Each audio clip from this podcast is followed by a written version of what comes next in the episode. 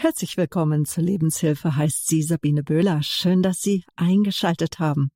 Wenn das eigene Kind mitten aus dem Leben gerissen wird, was gibt halb im Verlust? Wir sind heute im Gespräch mit dem bekannten Sänger und Liedermacher Arne Kopfermann. Er und seine Frau Anja haben bei einem tragischen Unfall ihre Tochter verloren. Man sagt ja so schön, die Zeit heilt alle Wunden. Was aber, wenn einem das Leben einen so unfassbaren Verlust zumuten, der so groß, gewaltig ist, dass der Schmerz scheinbar nie vergehen kann? Wenn ein Teil des Lebens wie amputiert wirkt? Arne Kopfermann und seine Frau Anja haben einen solchen Verlust erlitten. Während eines Familienurlaubs stirbt ihre zehnjährige Tochter Sarah bei einem Autounfall. Die Lieder von Arne Kopfermann erzählen von seinem Verlust, vom Schmerz und von dem Gottesbild, das sich für ihn verändert hat.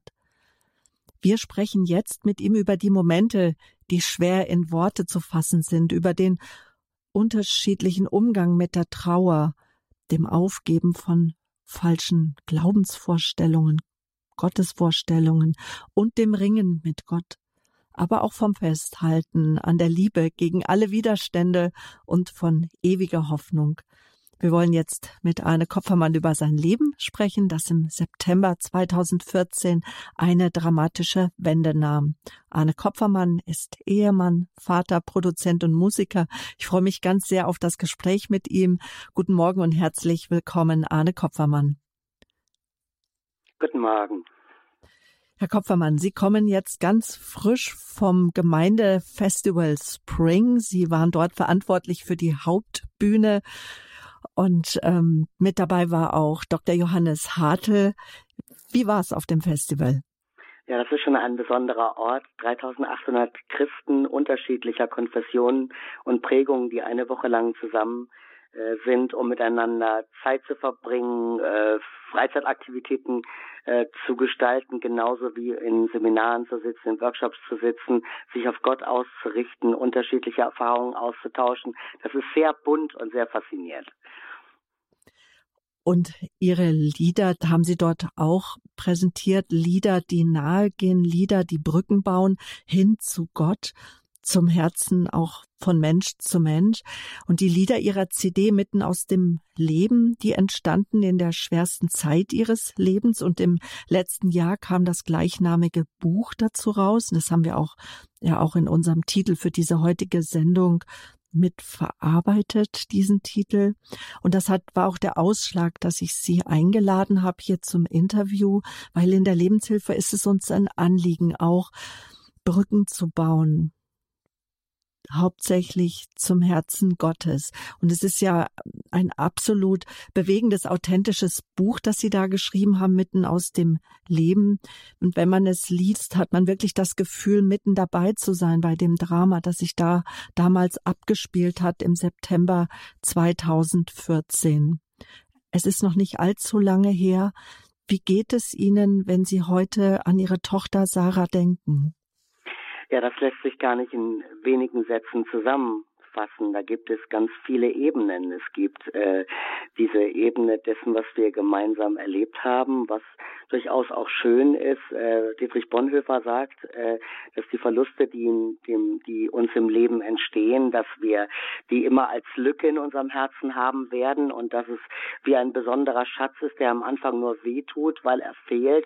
Und äh, wenn man ihn aber ab und zu herausholt und wenn etwas Zeit vergangen ist, dann kann man auch die dankbare Seite in sich entdecken, die Freude, äh, diese gemeinsame Zeit gehabt zu haben. In unserem Fall waren das elf Jahre. Es sind also verschiedene Ebenen. Auf der einen Seite gibt es diesen diesen Schatz, den Sarah in unserem Leben hinterlassen hat und auf der anderen Seite gibt es aber auch die spürbare Lücke, die entstanden ist und die einem buchstäblich jeden Tag bewusst ist. Mhm.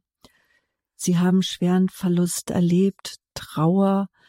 Und normalerweise macht man das doch mit sich selber aus. Die meisten Menschen sprechen nicht groß drüber. Und wenn sie mit Freunden zusammen sind, wissen Freunde oftmals gar nicht so recht, wie sie jetzt das heikle Thema der Verlust eines Kindes. Und bei Ihnen war es auch noch so, dass Sie den Autounfall selbst verschuldet haben.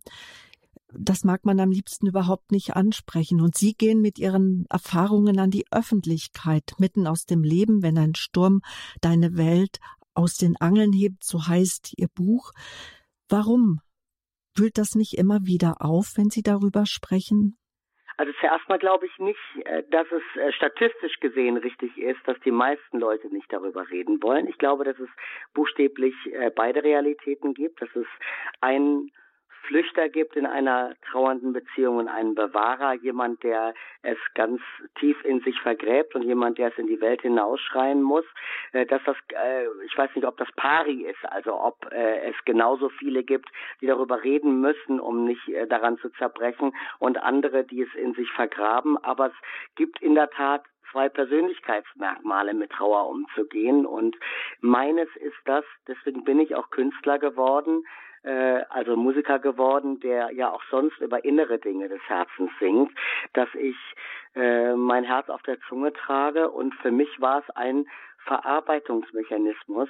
Äh, ich habe mir dann aber auch bewusst gemacht im Laufe der Zeit und wenn ich mit Menschen gesprochen habe in meinem engeren Umfeld, dass es so ist, dass es eine sehr große Sprachlosigkeit gibt, mit der eigenen Trauer und mit Verlusterfahrungen umzugehen, und dass es sehr hilfreich wäre, von jemanden zu erfahren, der da mitten durchgeht, der es nicht schon äh, scheinbar verarbeitet hat und jetzt sieben kluge Ratschläge gibt, wie man durch die größte Krise des eigenen Lebens durchkommt, was dann manchmal so verarbeitet und distanziert klingt, dass es sich für den Trauernden wie einen Schlag ins Gesicht anfühlen kann, sondern mitten in den Prozess hineinzunehmen, der noch wund ist und wo es noch diese unterschiedlichen Seiten gibt, mal Hoffnungsvolles und dann äh, wieder zutiefst Aufwühlendes und äh, Deprimierendes. Und das geht ja oft in diesen ersten Jahren der Trauer Hand in Hand. Und ich fand es sehr, sehr wichtig, dass, äh, dass, es, dass es Menschen Hoffnung gibt, weil sie sich nicht so isoliert fühlen, wenn man darüber redet. Das ist einfach mein Weg und es ist nicht der Weg von jedem. Und es wäre Gabenprojektion zu sagen, so sollte eigentlich jeder damit umgehen. Es, ich glaube, es, es gab mal eine Zeit, da hätte ich die Vorstellung gehabt, so ein offensiver Umgang mit der eigenen Trauer und mit eigenen Verlusten ist der einzig wahre Weg, und das sehe ich bei weitem nicht mehr so. Es gibt jemand, der mir mal als ein nach innen Trauerer das Bild gebraucht hat von einer Regentonne, die sich beständig mit Wasser füllt, wo aber immer der Deckel drauf ist, und er sagt, ich lasse das auch genauso in diesem Zustand, und wenn ich spüre, dass das Wasser so sehr steigt, dass die äh, dass der Deckel von der Regentonne sich zu heben droht, dann suche ich mir den stillsten Ort, den ich finden kann, und den besten Freund, und dann lasse ich gerade so viel Wasser raus, dass der Deckel wieder schließt. Ich weiß, dass ich einiges unter dem Deckel halte, aber ich kann äh, nur so damit klarkommen, ohne dass mein Leben komplett aufgewühlt ist und ich ich gar nicht gar nicht mehr richtig ins, ins Leben einmünden kann. Und ich glaube, dass das für diese Person, die das beschrieben hat, wie sie ihre Trauer verarbeitet, als jemand, der nach innen geht, genau der richtige Ansatz ist, sich Zeit zu lassen und den eigenen Weg zu finden. Mein Weg war halt ein anderer. Und wenn man das Inhaltsverzeichnis durchschaut von Ihrem Buch, merkt man das auch schon, dass Sie... ja, dass Ihnen die Facetten des Lebens einfach vertraut sind. Auch wenn man Ihre Lieder kennt, merkt man das schon. Auch die Lieder vor dem Verlust Ihrer Tochter. Da sind zum Beispiel Kapitel wie ähm, der Tag, an dem der Sommer zu Ende ging, loslassen, Abschied nehmen, erste Schritte in unsere neue Realität. Und dann ein Kapitel, da werden wir auch nachher noch drüber sprechen, es geht nicht ohne Hilfe. Und ohne Hilfe ging es für Sie auch nicht im Krankenhaus. Im September zweitausendvierzehn war der tragische Unfall. Damals wurde Ihre zehnjährige Tochter bei einem tragischen Verkehrsunfall schwer verletzt. Alles Beten, Warten und Hoffen, dass sie weiterleben kann, war vergebens, ihr Leben erlosch. Am dreizehnten September zweitausendvierzehn erlag Sarah ihren Verletzungen im Krankenhaus. Es war ein Tag vor ihrem elften Geburtstag.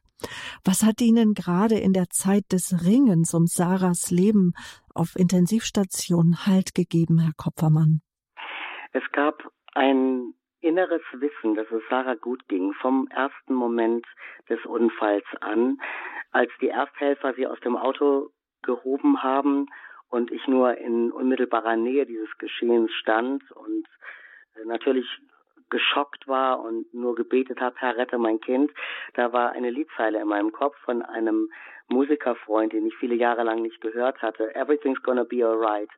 My father's here. Everything's gonna be alright when he draws near. Also alles kommt in Ordnung, wenn mein Vater da ist, wenn äh, er sich um mich kümmert. Und diese Zeile war für mich damals wie so ein innerer Kompass, wie ein innerer Fokus, der mir gesagt hat, Gott kümmert sich und Gott weiß und Gott hält Sarah in seiner Hand. Und dieses Empfinden hat mich diese ganze Zeit nicht losgelassen. Wir haben ja im Laufe dieser zehn Tage auf der Intensivstation gar keine Lebenszeichen mehr von Sarah gesehen, keine vitalen Zeichen. Also ich bin gar nicht sicher, ob der Satz stimmt, dass äh, ihr Leben am dreizehnten September erlosch. Vielleicht war es auch direkt im Moment des Aufpralls. Es gibt ja diese Möglichkeit unserer modernen Welt, das Leben künstlich äh, zu verlängern durch Geräte und so weiter. Aber es gab dort keine Anzeichen mehr. Und wir haben in der Zeit, in der wir gehofft haben, dass Sarah aus dem Koma noch einmal erwacht, äh, beides gehabt. Wir haben natürlich gebetet, wir haben gehofft und gebangt und wir haben auf der anderen Seite aber auch äh, vom ersten Moment an in Betracht ziehen müssen, dass es auf dieser Welt kein Wiedersehen gibt, kein beidseitiges. Und das, das war so ein schleichender Prozess des Loslassens. In der Zeit haben wir wenig geschlafen. Wir haben, ich habe hab mehrere Kilo abgenommen. Ich habe am Bett meiner Tochter viele Stunden gespielt und gesungen. Und ich hatte so das Empfinden, dass die Grenze zwischen dem Hier und dem Jetzt in dieser Zeit papierdünn wurde, was uns auch von Außenstehenden gespiegelt wurden, zum Beispiel von dem Krankenhauspersonal, die zum Teil einfach durch die Tür reinkamen und fragten, ob sie nur einen Moment in dem Raum stehen bleiben können und zuhören dürfen. Es war so eine ganz besondere Atmosphäre, die schwer zu beschreiben ist und die wahrscheinlich nur dort entsteht, wo man mit dem Ewigen in Berührung kommt. Und das war für uns spürbar und es war für andere Menschen spürbar. Es war ein Friede im Tumult oder das Auge im Sturm, wie es Martin Pepper in dem Lied mal geschrieben hat. Und das hat uns eine Ahnung gegeben von dem, was wir eben noch nicht sehen können, weil es hinter dem Vorhang liegt, hinter der Grenze zu der ewigen, unsichtbaren Welt, die uns jetzt noch in großen Teilen verschlossen bleibt. Ein Lied, das mir jetzt an dieser Stelle passend erscheint, das ist das Lied Lichter auf dem Weg. Im Refrain heißt es, ich stelle mich dem Tod verwegen und sterbe meinem Leben entgegen. Und das könnte ich mir auch vorstellen und das weiß ich auch noch, als wir in der Familie auch einen schlimmen Verlust hatten nach einem Unfall. Man stirbt ein Stück weit auch mit, oder wie ging es Ihnen?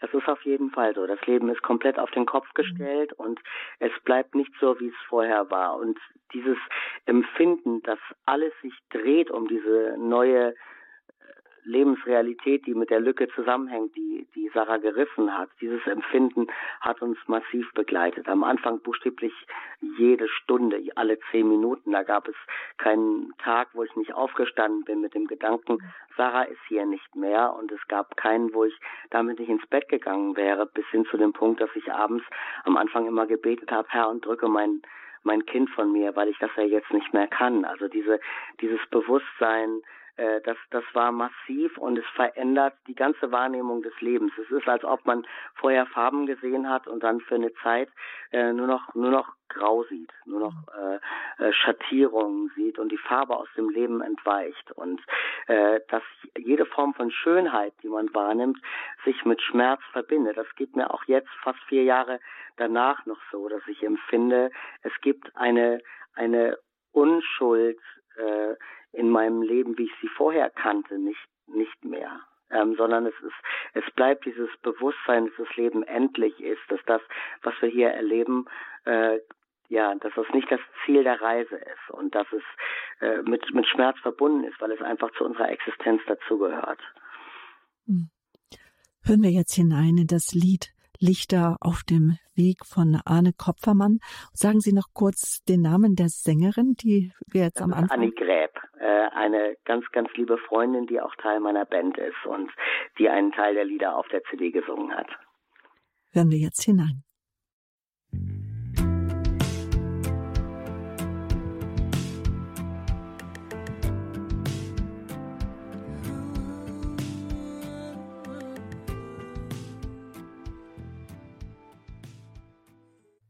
Wir hörten ein Lied von Arne Kopfermann, Lichter auf dem Weg. Das ist der Titel des Liedes. Überschrieben haben wir unsere heutige Sendung, wenn das eigene Kind mitten aus dem Leben gerissen wird. Wir sprechen mit dem Singer und Songwriter darüber, was gibt Halt im Verlust. Sarah, damals zehn Jahre, verunglückte beim Autounfall am dritten September. Zehn Tage später, am dreizehnten September, ist sie gestorben. Herr Kopfermann, damals, als Sarah im Krankenhaus lag und sie um ihr Leben rangen, haben unzählige Menschen für sie gebetet. Doch es scheint so, dass Gott ihre Gebete um Heilung nicht erhört hat. Und viele Menschen verzweifeln jetzt daran, dass Gott ihre Gebete nicht erhört und auch das Bitten nicht erfüllt. Was gibt Ihnen Gewissheit, dass Gott mit Ihnen ist, und was lässt Sie weiterhin noch auch an dem festhalten? Was sind so Lichter auf dem Weg?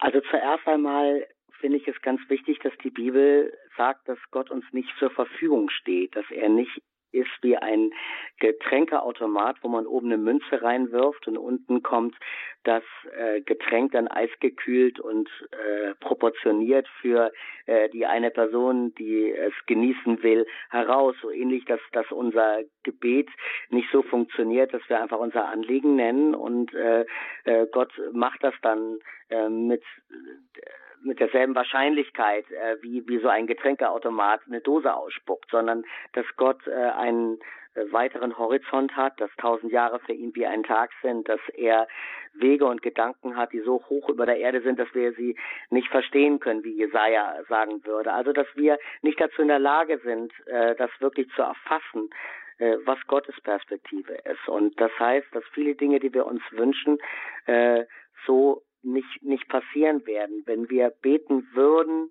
äh, wissend, was Gott weiß, würden wir vielleicht andere Dinge beten. Es haben Menschen auch nicht nur für Heilung für uns gebetet, sondern auch dafür, dass wir als Familie mit äh, dem Geschehen, mit dem Verlust, auch im Miteinander äh, klarkommen, dass wir einen, einen Weg ins Leben finden mit mit dem, was da passiert ist. Und es haben uns Menschen getragen in, in der Zeit danach äh, durch ihre Gebete. Also das ist äh, das ist für mich nicht gekoppelt allein an die Frage, ähm, darf Sarah leben oder darf sie nicht leben, sondern auch äh, daran, dass die äh, die Dinge, die Gott tut, die Gott bezweckt, die Gott zulässt, auch das ist ja noch eine noch eine Ebene des Gespräches, ähm, dass äh, die nicht nicht so einfach ist, wie wir sie uns manchmal machen wollen. Ich, ich glaube, dass äh, es schon äh, eine eine Ebene gibt in der Beziehung zu Gott, die betroffen ist, dass so ein natürliches Vertrauen erst einmal wankt nach dem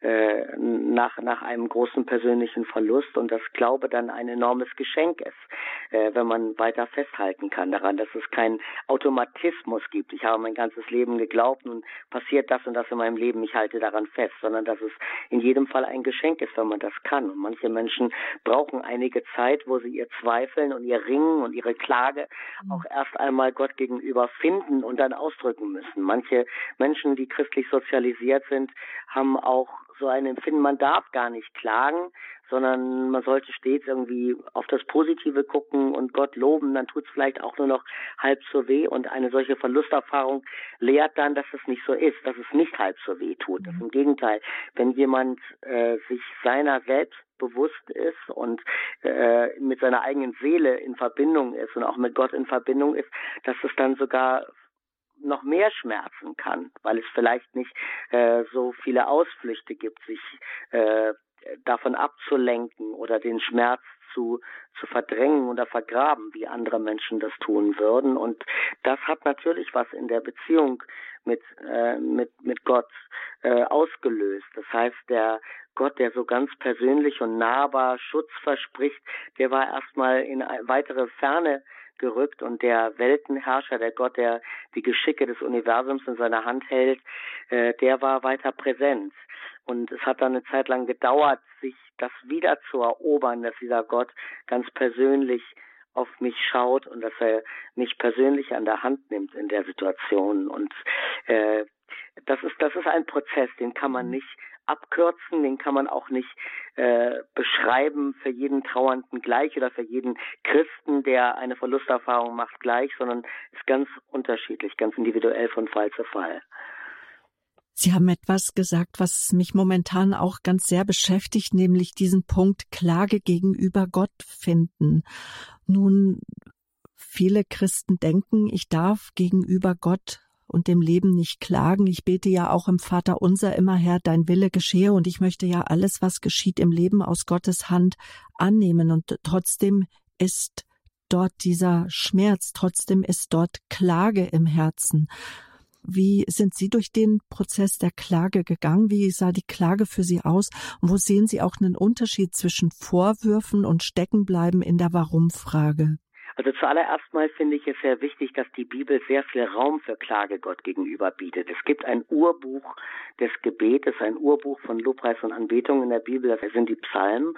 Und von hundertfünfzig Psalmen sind fünfundsechzig Psalmen Klagepsalmen. Also welche, die ganz bewusst das Schwierige, das Leidvolle, das Zerbrechliche und Schmerzvolle nehmen und Gott entgegenschleudern. Und oft ohne den Satz am Ende, ich äh, vertraue dir dennoch, denn du hältst mich stets an meiner Hand.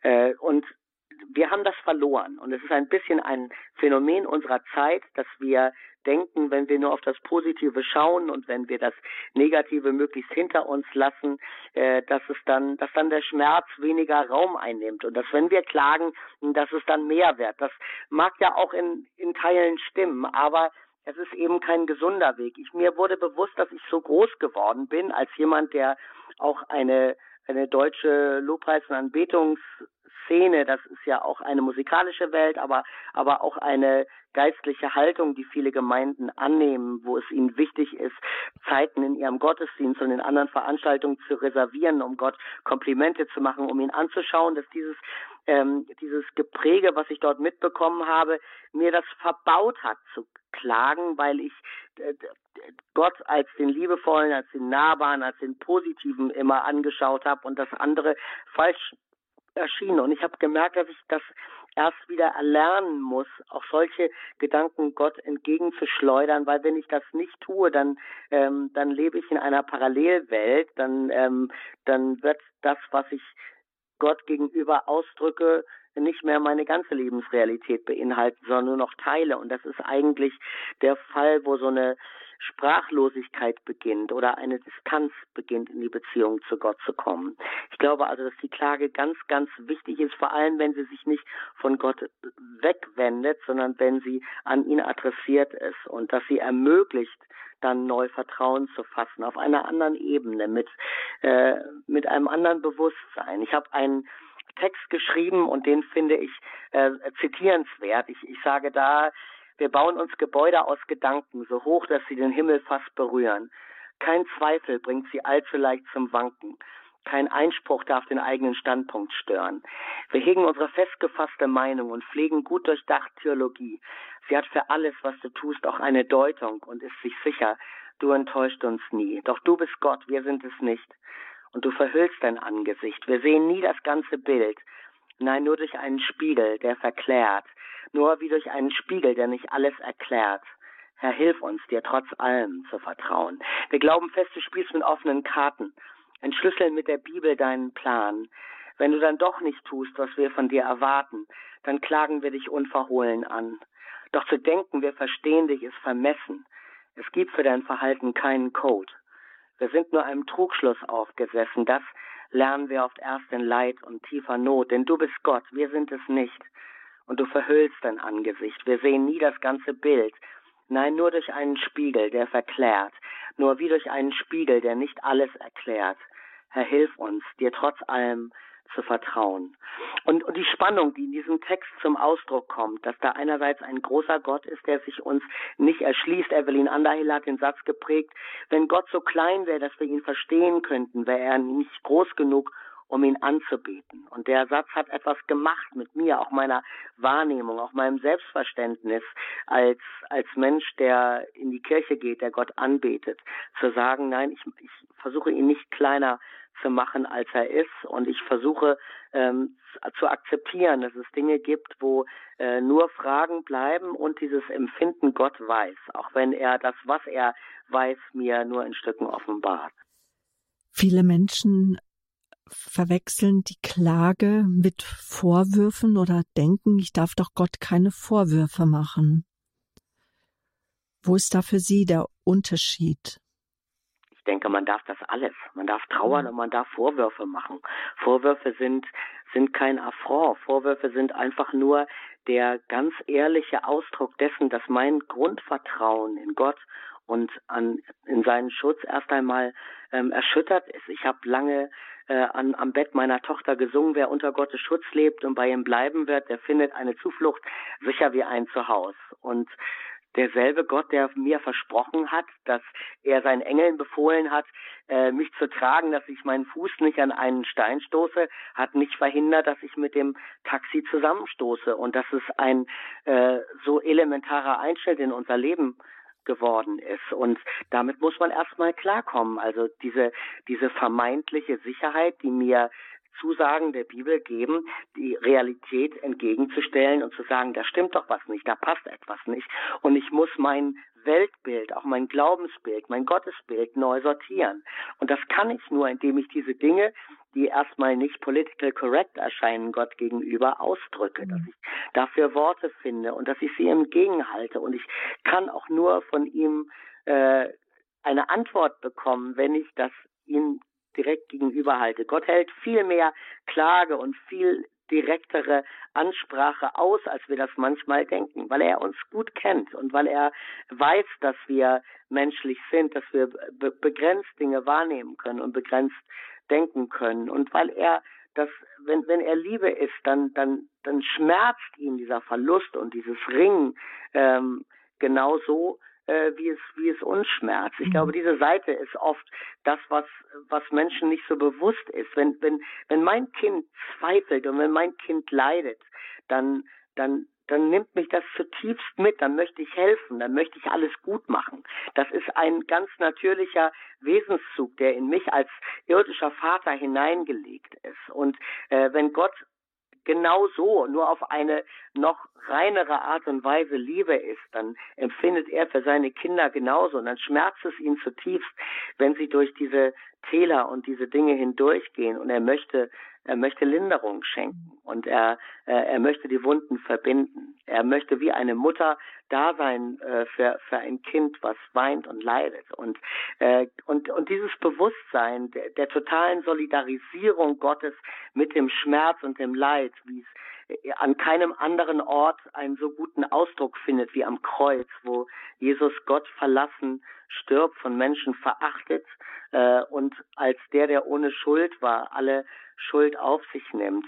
Ähm, dieses, dieses Bewusstsein Gottes ermöglicht, nach der Klage zurückzufinden äh, zu, zu neuem Vertrauen, wenn man wenn man diesen Weg geht und und und Gott entgegenschaut, und ähm, und wer den triumphalen Gott nicht ansehen mag, weil er ihm äh, furchtbar weit weg scheint, der äh, muss vielleicht das Kind in der Krippe angucken oder den zerbrochenen Gott am Kreuz anschauen und muss sagen, dort finde ich einen Identifikationspunkt äh, meines eigenen Schmerzes. Für mich als Vater auch, dass der der Vater im Himmel sein Kind in den Tod gegeben hat, be- hat eine andere Bedeutung bekommen. Ich weiß nicht, ob viele Hörer diese kleinen Kreuze kennen. Ich glaube, man nennt die Herzensschmeichler, die man äh, so erwerben kann und sich in die Tasche stecken kann. Ich halte eigentlich grundsätzlich nicht so viel von Symbolen, aber ich habe wenige Monate nach dem Tod von Sarah bei einem bei einem Konzert, was ich gegeben habe, ähm, ein solches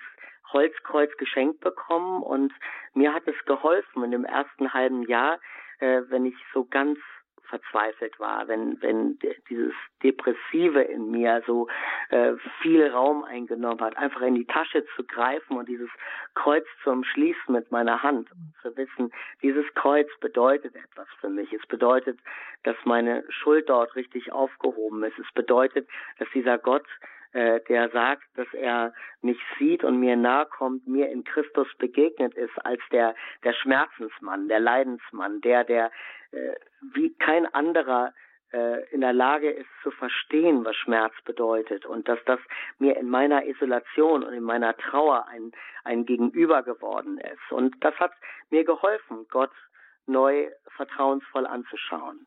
Und das ist ja auch so eine Frage, auch Sie sind ja auch an die, die Talsohle der Selbstanklage gegangen, weil Sie haben den Unfall auch verschuldet. Und da fragen sich viele Menschen, ja, wie kann ich nach solch einem dramatischen Ereignis weiterleben? Das ist so auch oftmals der erste Gedanke bei schweren Verlusten, ich kann nicht mehr weiterleben, es geht nicht mehr weiter. Das, das ist richtig. Ich, ich, wir haben am äh, Anfang der Sendung schon kurz äh, gesagt, äh, das wäre nicht ohne fremde Hilfe gegangen. Das fing an mit dem Verkehrsanwalt, der mir sehr deutlich gemacht hat, Herr Kopfermann, wir haben als Autofahrer im Laufe unseres Lebens so und so viele Situationen, die kurz auf knapp sind, wo, wo eine Sekunde Unaufmerksamkeit etwas auslösen könnte. Und fast jeder Autofahrer, der der das schon etwas länger macht, hat solche Situationen erlebt, wo es denkbar knapp war und wo die Folgen hätten verheerend sein können. Und so ein Empfinden, der mein, mein Traumatherapeut, den ich dann zwei Jahre lang gesehen habe, der hat gesagt, Herr Kopfermann, es ist ganz wichtig, dass Sie den Unterschied zwischen Äh, zwischen juristischer Schuld und moralischer Schuld verstehen. Ähm, das, was dort passiert ist, ist ein Unfall. Und ein Unfall hat eine andere äh, Bedeutung wie, wie ein bewusstes äh, Verschulden aufgrund von Trunkenheit, aufgrund von Speeding, also zu schnellem Fahren, aufgrund äh, von vom Handy ähm, am Steuer oder oder so etwas. All das war ja in unserem Fall nicht gegeben. Ähm, es waren einfach eine Kette von Umständen, die äh, zu etwas geführt hat, was ich nie, nie gedacht hätte und was verheerend war in seiner Auswirkung. Und es gibt äh, viele Fragen, die damit äh, einhergehen. Ich habe dieses Empfinden auch gehabt, als jemand, der zehn Millisekunden vor Sarah gesessen hat und fast unversehrt war, während sie vermutlich sofort tot war, äh, dass ich gedacht habe, warum so rum, warum nicht anders? Diesen Gedanken kann ich extrem gut nachvollziehen, denn ich hatte siebenundvierzig Jahre meines Lebens und habe dort vieles gestaltet. Und es ist der falsche, äh, es ist die falsche Reihenfolge, wenn das Kind vor den Eltern geht. Das ist nicht äh, der ursprüngliche Sinn äh, gewesen dessen, wie, wie Leben gedacht war. Und es ist, äh, da, da ist etwas passiert, was extrem verstörend ist. Aber ähm, ich habe gemerkt, das für mich, wir sprachen am Anfang darüber, warum haben Sie diese Geschichte öffentlich gemacht, wenn andere Leute es doch in sich vergraben. Ich habe gemerkt, dass äh, dieses Bewusstsein, so eine Leiche im Keller sein kann, was mich buchstäblich um meinen Selbstwert bringen kann, was mir äh, all, all meine Lebensfreude oder meinen Lebenswillen nehmen kann. So ein Empfinden, so was Dumpfes von, äh, das muss nicht jeder wissen, aber ich trage eine deutliche Mitschuld an dem Unfall äh, auf die Art und Weise, wie er ähm, zustande gekommen ist. Und äh, mir hat es geholfen, das öffentlich zu machen, um auch diese diese Stimme in mir, diese Teufelchenstimme, die sagt, du bist nichts wert, du hast äh, du hast äh, deine Tochter das Leben gekostet, ähm, zur Ruhe zu bringen und zu sagen, das ist nicht äh, das ist nicht die ganze Wahrheit, das ist ein Teil der Wahrheit. Ein Teil der Wahrheit ist, dass ich ein begnadigter Mensch bin. Ein Teil der Wahrheit ist, dass in diesem Leben Dinge passieren, die wir nicht beeinflussen können. Ein Teil der Wahrheit ist, äh, dass, ähm, dass es Geheimnisvolles gibt in dem, was geschieht, wer bewahrt bleibt und wer nicht, äh, was nicht in unserer Macht steht. Und dass äh, wir nur aus dem Vertrauen heraus leben können, dass, äh, dass mein Wert nicht in dem Moment geprägt worden ist, wo mir ein folgenschwerer Fehler unterlaufen ist, sondern dass mein Wert geprägt ist davon, dass ich als als Mensch äh, geliebt bin. Und manchmal weiß ich das mehr, manchmal weiß ich das weniger. Manchmal versuche ich äh, selber äh, zu sühnen, meinen Weg zu finden, anders zu leben, um, um, um dem ein Gewicht zu verschaffen, dass ich jetzt noch hier bin, dass es eine Bedeutung hat, dass es, dass es so rum war und nicht anders. Das, ich sehe schon, dass damit auch eine Verantwortung verbunden ist, dieses restliche Leben, was ich habe, so zu führen, dass ich diese Zeit auf der Erde genutzt habe. Aber man kann das ja tun auf eine eine ganz krankhafte Art und Weise, wie als wenn man versucht, den Rest seines Lebens zurückzuzahlen für etwas, äh, was passiert ist und was in meiner Hand gelegen hätte, anders zu laufen. Und ich weiß, dass ich das nicht kann. Ich weiß, dass ich ähm, niemals dem äh, ein Gegengewicht geben kann, wo dann am Ende steht, ja, ähm, sozusagen das, was er geleistet hat für Menschen, für Gott, für den Glauben, für die Gesellschaft, das wiegt äh, ein Fehlverhalten auf an anderer Stelle. So funktioniert Leben nicht. Und das ist auch, äh, das ist eine Folge meines Glaubens, zu verstehen, dass Gott mich so nicht sieht, sondern dass er mich sieht in, mit, mit Augen der Vergebung, in den, in den leichten und einfachen Dingen des Lebens, aber auch in den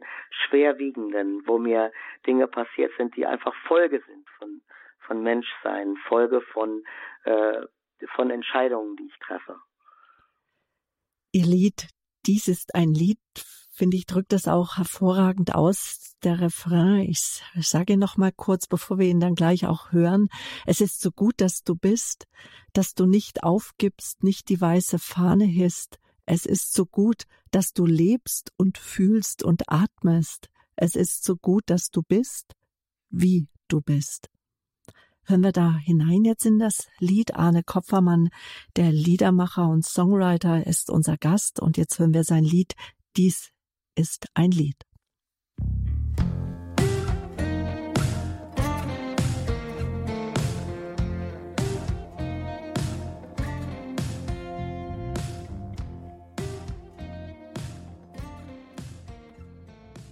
Ja, wir sprechen heute über Trauerbewältigung. Arne Kopfermann, er ist unser Gast. Er und seine Frau und auch sein älterer Sohn haben die Tochter bzw. die Schwester verloren. Sarah ist kurz vor ihrem elften Geburtstag, einen Tag vor ihrem elften Geburtstag, gestorben an den Folgen eines Autounfalls. Wenn das eigene Kind mitten aus dem Leben gerissen wird, mitten aus dem Leben, so heißt die C D und auch das Buch von Arne Kopfermann, ein Buch, das kein Thema auslässt auf dem Weg der Trauerbewältigung. Es ist authentisch, es nimmt einen sofort mit hinein, auch in eigene Lebenssituationen, in das eigene Denken, auch die Musik. Texte, Herr Kopfermann, die Sie teilweise in dem Buch auch abgedruckt haben, regen ganz sehr zum Nachdenken ein über Gott, die Welt und das eigene Leben. Herr Kopfermann, jeder Trauernde muss sich ja seinen Ort suchen, an dem er dem Schmerz ins Auge sieht. Und meistens ist man damit auch ein Stück weit alleine, isoliert. Und jeder braucht auch ein Stück weit den Mut, seine Andersartigkeit der Trauerbewältigung dem ins Auge zu sehen. Es gibt kein richtiges oder falsches Trauern. Ich möchte jetzt mit Ihnen auch mal noch mal praktisch werden. Was können so Orte der Trauerbewältigung sein oder oder Strategien oder wie immer man das nennt? Also zum einen äh, gibt es natürlich das Grab. Das Grab hat sehr, sehr unterschiedliche Bedeutung für, für, für Trauernde. Der eine muss dort besonders oft hingehen, weil es für ihn eine direkte Konfrontation mit dem Unausweichlichen ist, die, wenn er sie scheuen würde, ihn dazu bringen würde, zu sagen, ich, ich zwick mich und ich denke, es ist alles nur ein böser Traum. Und dieses Gefühl, gerade wenn so ein Verlust sehr plötzlich kommt, das ist eine ganze Zeit lang da. Ich erinnere mich, dass ein äh, befreundeter Musiker, der öfter bei mir im Studio ist, äh, in einer Mittagspause sagt, gesagt hat, können wir bitte gemeinsam zum Grab sehen. Ich muss das Grab sehen, um es äh, buchstäblich zu, äh, zu spüren, zu wissen, dass das wirklich passiert ist, was, was du uns bis dahin nur in der Mail geschrieben hast und was mir so unwirklich erscheint, denn eben war sie ja noch da. Also dieses Empfinden, ähm, zum Grab zu gehen, das kann ein, äh, das kann ein solcher Ort sein, der ist in unserem Fall gar nicht so weit von unserem Zuhause entfernt, sodass das auch möglich wäre, das öfter zu tun. Ich merke, dass es kein geeigneter Ort für mich ist, weil er zu aufwühlend ist, äh, weil die Gefühle dort zu sehr Achterbahn fahren. Ähm, ein anderer Ort sind oft Bilder, sind Dinge, die man als Handy-Hintergrund äh, mit sich führt oder ähm, Bilder, die man im Haus aufhängt. Ich habe mit verschiedensten trauernden Eltern zum Beispiel gesprochen und die haben eigentlich fast alle irgendwo eine Fotowand, an die sie sich wenden, und ähm, dort gibt es sehr äh, unterschiedliche Herangehensweisen. Manche laufen an dieser Fotowand in fünfzehn von sechzehn Fällen vorbei und dann schauen sie sie irgendwann an, weil sie das auch nicht ertragen könnten, sie so oft anzugucken. Ich habe mich entschieden, meiner Trauer direkt ins Auge zu gehen, und eine meiner Entscheidungen war, ähm, dieses, äh, diese Collage aus Bildern, die zwischen Erdgeschoss und ersten Stock in unserem Haus hängen, ähm, über der Treppe, diese Collage jedes Mal anzuschauen, äh, wenn ich die Treppe heruntergehe oder hochgehe, und mit meiner Tochter zu sprechen. Äh, das sind manchmal Gebete zu Gott, es ist manchmal aber auch wirklich so einfach ein direktes Ansprechen, und es hilft mir, sie in mein Leben einzubeziehen, äh, mir bewusst zu machen, dieser Teil des Lebens, der, der, der war und der jetzt fehlt, der gehört zu mir, und ich nehme den ganz aktiv in mein Geschehen hinein. Das geht nur mir in der Familie so, den anderen Familienmitgliedern geht es nicht so. Die nehmen äh, diese diese Bilder zwar wahr, aber nicht so bewusst und nicht nicht nicht so symbolisch, wie ich das tue. Ähm, es gibt äh, äh, Menschen, die gerade im Verlustfall kleine Engelsfiguren aufstellen oder die ähm, die, die Bibeltexte, die etwas zu dem Thema sagen, Trauer und Verlust und Hoffnung, ewige Hoffnung, aufstellen und aufhängen, um sie immer wieder anzuschauen. Ich finde, das ist ein ein wichtiger Weg, den man äh, finden kann. Es sind Symbole im im Leben, wie zum Beispiel der Tag, der zweite Sonntag im Dezember, der der ähm, Erinnerungstag für verstorbene Kinder ist und den wir sehr bewusst begehen, um dann abends um sieben äh, ein Kerzenlicht äh, in das Fenster zu stellen. Und viele Freunde solidarisieren sich mit uns und machen das. Also solche Bilder, den Totensonntag ganz bewusst zu begehen, ähm, diese ähm, besonderen Erinnerungstage wie Sarahs Geburtstag oder ähm, Tage, die, die in ihrem Leben eine besondere Bedeutsamkeit hatten, die bekommen in der Trauer oder Trauerverarbeitung auch eine ganz andere Bedeutung und sind oft äh, noch einmal anders als sonst Katalysatoren für Trauer. Und ähm, das alles muss man für sich entdecken. Wo sind die eigenen Mechanismen? Mir, ähm, der, der Unfalltag war der letzte Sommertag, äh, danach begann der Herbst. Für mich ist allein dieser Umbruch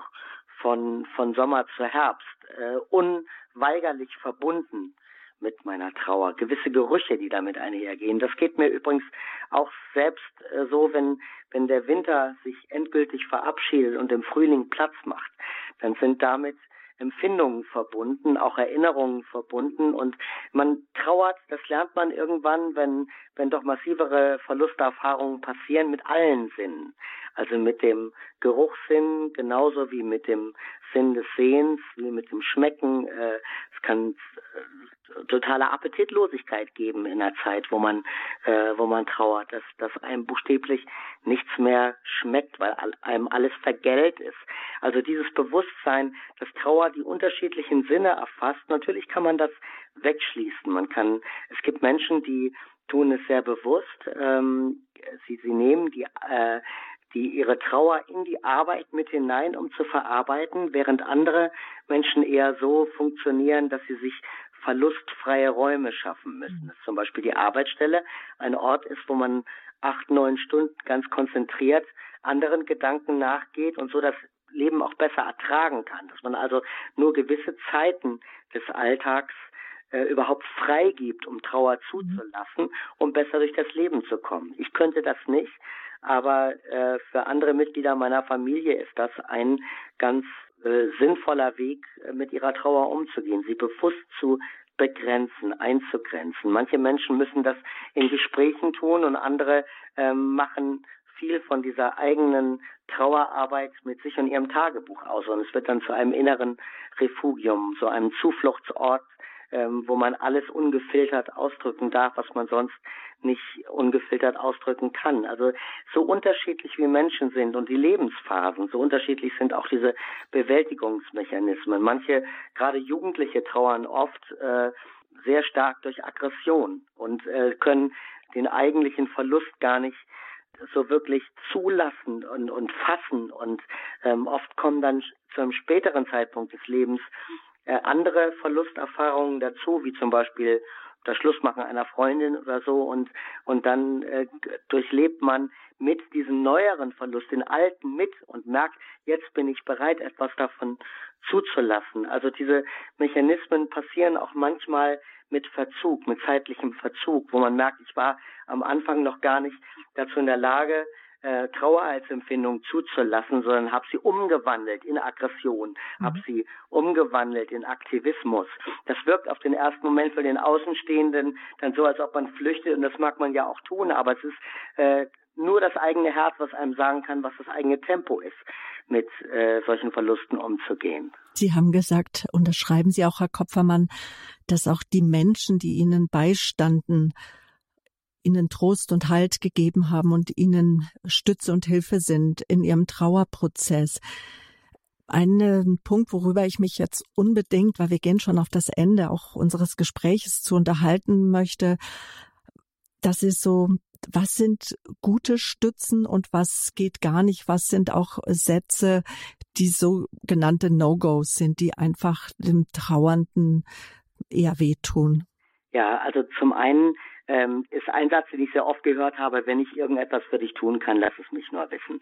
Der Satz ist gut gemeint, aber er überfordert den Trauernden oft. Am Anfang fühlt sich das Herz oft so dumpf und gelähmt und benommen an, dass ich gar nicht hätte sagen können, was mir gut tut. Und das Leben scheint einerseits wie in Zeitlupe an mir vorbeizuziehen und andererseits bin ich oft schon von wenigen Tätigkeiten erschöpft. Und in einer solchen Phase hilft kein, was immer ich für dich tun kann, sondern so ein ganz konkretes Angebot. Ich würde diese Woche gern für dich kochen. Soll ich Mittwoch, Donnerstag oder Freitag den Essenstopf vorbeibringen und an die Türklinke hängen? Das wäre so ein Weg. Wenn man, wenn man in tiefer Trauer ist, braucht man nicht Worte, nicht in erster Linie Worte, sondern körperliche Berührung, wenn man die äh, zulassen kann. Und äh, es äh, man, man reagiert sehr allergisch auf Menschen, die phrasenhaft, banal versuchen, der Trauer etwas entgegenzuhalten. So Durchhalteparolen wie: Ist es nicht gut zu wissen, dass es deiner Tochter jetzt gut geht, dass sie nicht mehr leiden muss und dass sie im Himmel ist?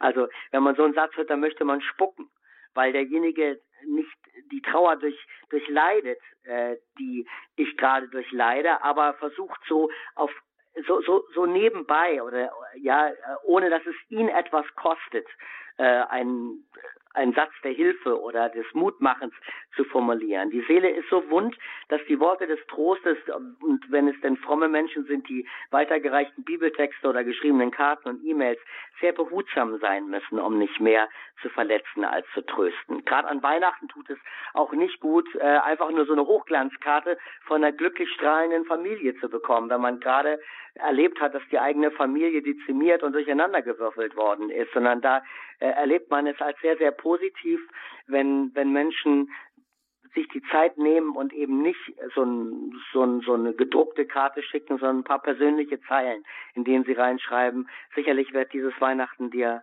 wahnsinnig schwer fallen. Ich möchte nur gerne, dass du weißt, dass ich an dich denke und für dich biete und dass äh, mir das sehr zu Herzen geht, was euch äh, passiert ist, und dass ich euch den Trost Gottes wünsche in der in der dunklen Jahreszeit jetzt. Ich, so ein Wort bedeutet viel, viel mehr, wenn man das Gefühl hat, da hat sich jemand wirklich die Mühe gegeben, sich hineinzufühlen. Ich weiß, dass es viel verlangt ist und dass viele Menschen das Empfinden haben, wortlos zu sein, was sie dann auch ausdrücken. Ich weiß gar nicht, was ich sagen soll. Aber der Satz ist gut, denn er der spiegelt eigentlich das, was der Trauernde auch empfindet. Er weiß ja oft auch genau nicht, was er sagen soll. Und deswegen ist der ähm, Satz sehr sinnvoll. Er, er drückt Solidarität aus, ohne irgendeine vermeintlich schnelle Lösung zu geben. Denn ich glaube, eine Sache gibt es, in der Trauernde und Glaubende ähm, Äh, oft nicht, das nicht so gut über, über einkriegen.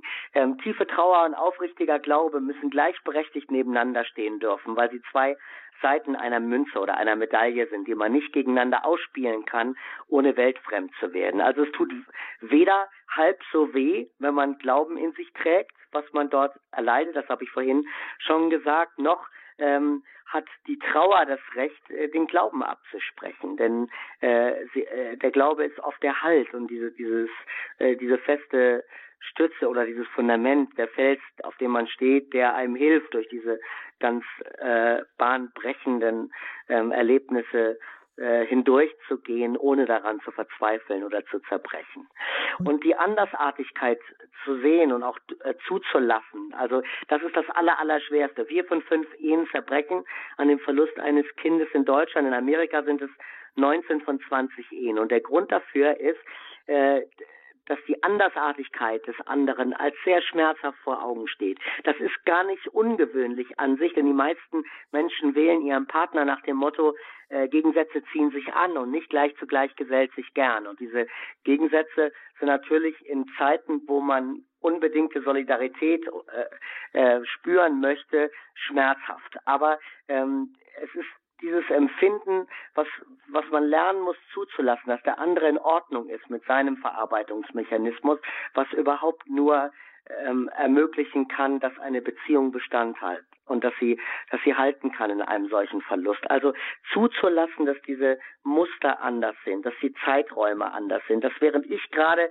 zerfließe, der andere gerade stabil ist und dass kein Affront gegen mich in meine Empfindung ist. Du müsstest äh, mich doch verstehen und dich komplett solidarisieren, sondern nur zu sagen, dass jeder versucht erst einmal aus dem, was geschehen ist, sich selbst einen Reim machen zu können und selbst damit klarzukommen. Und dann, was enorm hilft, ohne dass es bei mir gar nicht gegangen wäre, waren eben diese äh, therapeutischen Gespräche. Ich habe gespürt, entweder ich würde alles tun, was nötig ist, um mich meinen Abgründen unserer Unterschiedlichkeit und den Folgen unseres Verlustes zu stellen, oder ich riskierte, neben meiner Tochter auch noch meine ganze Familie zu verlieren. Und da passte eben nicht mehr, dass ich kriege mein Leben schon selbst in den Griff, sondern ich musste diese Hilfe von außen suchen, auch um mir ähm, alles von der Seele zu laden und äh, das dann zu spüren, wie, wie befreiend es ist, wenn ich nichts vorspielen muss, nichts vorgeben muss, keine Erwartungen erfüllen muss äh, und, und auch gespiegelt zu bekommen, wie,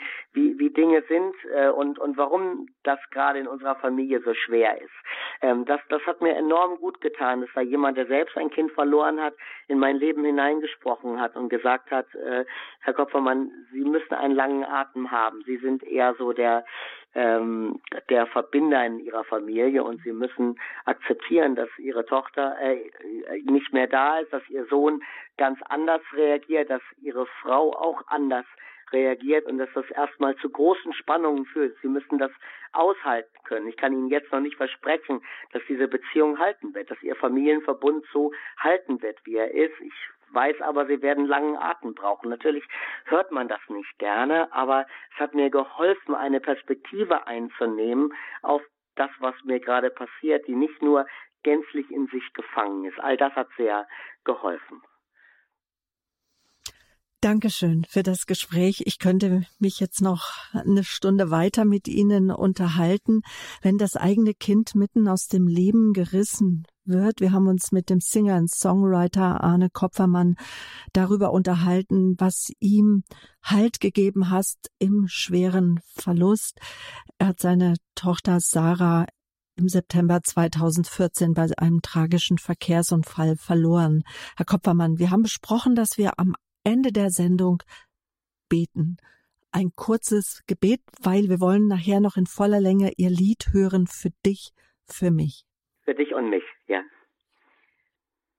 Jetzt erstmal das Gebet, dann kommt die Abmoderation und äh, dann das Lied. Mhm.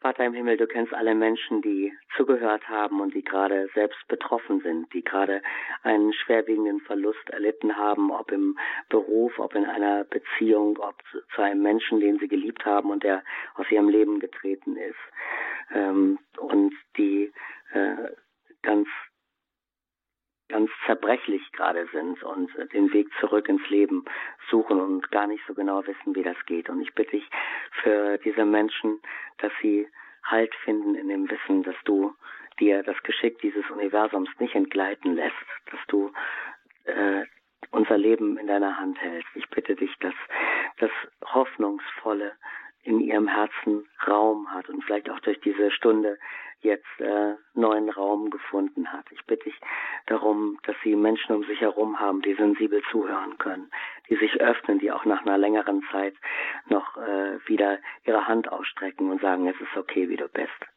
Ich bitte dich, dass du das selbst in das Herz von Menschen, die leiden, die Schmerzvolles erleben, hineinsprichst und dass die unter den Hörern, die selbst so jemand begleiten, dass sie einen Feinsinn haben im Umgang miteinander und ein ganz weites Herz, was Schmerz mitempfinden kann und äh, was gerne da sein möchte, auch über so einen Anstandszeitraum hinaus.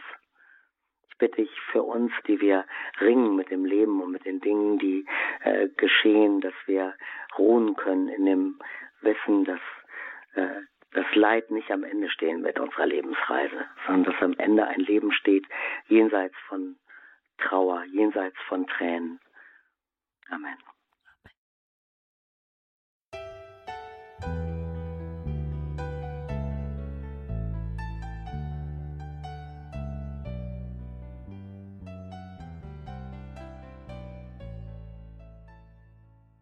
Wenn das eigene Kind mitten aus dem Leben gerissen wird. Wir waren im Gespräch mit Arne Kopfermann. Liebe Zuhörer, wenn Sie diese bewegende Sendung noch einmal nachhören möchten, gehen Sie auf unsere Homepage w w w punkt horeb punkt org oder bestellen Sie sich auch gerne einen C D-Mitschnitt beim Radio Horeb C D-Dienst. Informationen zu den C Ds und zum Buch zur Sendung von Arne Kopfermann gibt Ihnen gerne der Hörerservice oder auch unsere Homepage. Der Hörerservice ist erreichbar unter der null acht drei zwei acht neun zwei eins eins eins null. Behüt Sie Gott, sagt Ihnen Ihre Sabine Böhler.